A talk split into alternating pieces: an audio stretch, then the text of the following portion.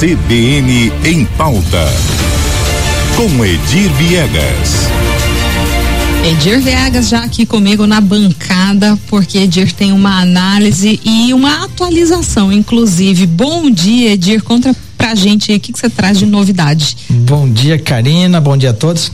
Karina, a gente segue naquele assunto aí que é de interesse de toda a sociedade de Campo Grande, de toda a população, que é a, a possibilidade de ocorrer o desmatamento de 18 hectares no Parque dos Poderes para a construção do Palácio da Justiça e também para ampliação das vagas de estacionamento.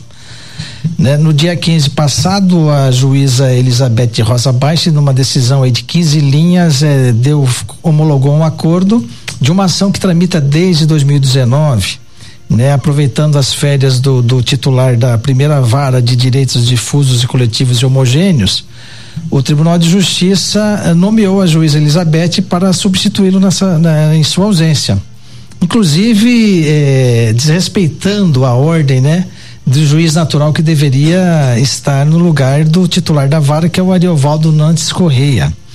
E aí a juíza, cinco dias depois de analisar uma ação que tramita há cinco anos homologa um acordo que vai permitir então aí a, a destruição da mata no Parque dos Poderes.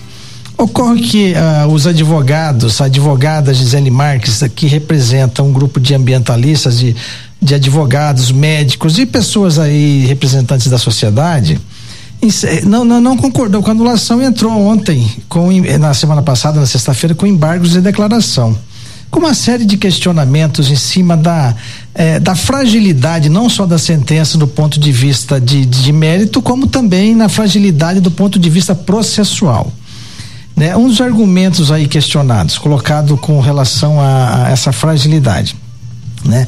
A, a, na sentença que, é, que a juíza homologou o acordo, ela excluiu do processo eh, diversas pessoas que estavam na condição de assistentes. Tá? E o que, que ela argumenta para fazer exclusão? Que a ação civil pública não comporta, é, é, é não dá legitimidade para essas pessoas estarem na ação. Só que a magistrada não se deu conta de que os autos tratam de uma ação popular, não de ação civil pública. E a ação popular permite sim é, que haja a, a esses assistentes. Ou seja, errado totalmente a forma decidida pela magistrada. Outra situação também é, é que ela é, deixou de analisar, né? Quando ela exclui esse pessoal, já era uma matéria preclusa. O que, que é, quer dizer a preclusão no direito, né?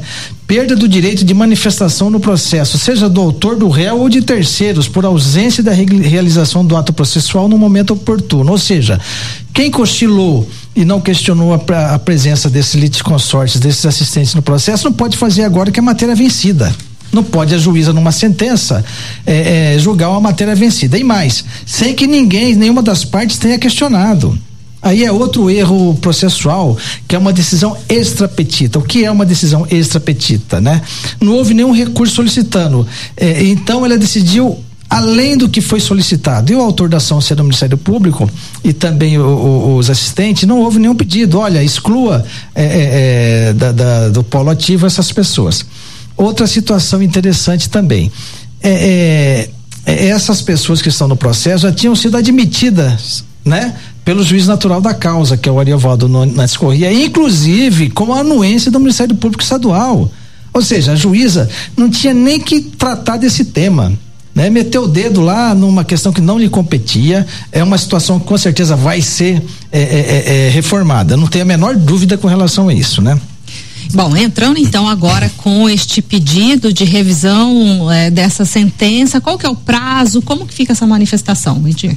O prazo agora, o juiz natural, que é o Ediovaldo Nantes, que vai, vai, receber, voltando das férias, ele deve receber esse pedido de anulação, né? E existe uma forte chance de ser anulado, de fato, porque do jeito que está, são questões de ordem pública, vai suscitar recursos especiais, isso vai subir e, e, e, vai ser derrubada essa sentença, não tenho a menor dúvida disso, tá? Pode não ser derrubada aqui no Tribunal de Justiça, porque tem interesse na causa para que a, a gestão do, do TJ possa construir aí o Palácio da Justiça né? E, e outra situação também, Karina, que é importante frisar aqui.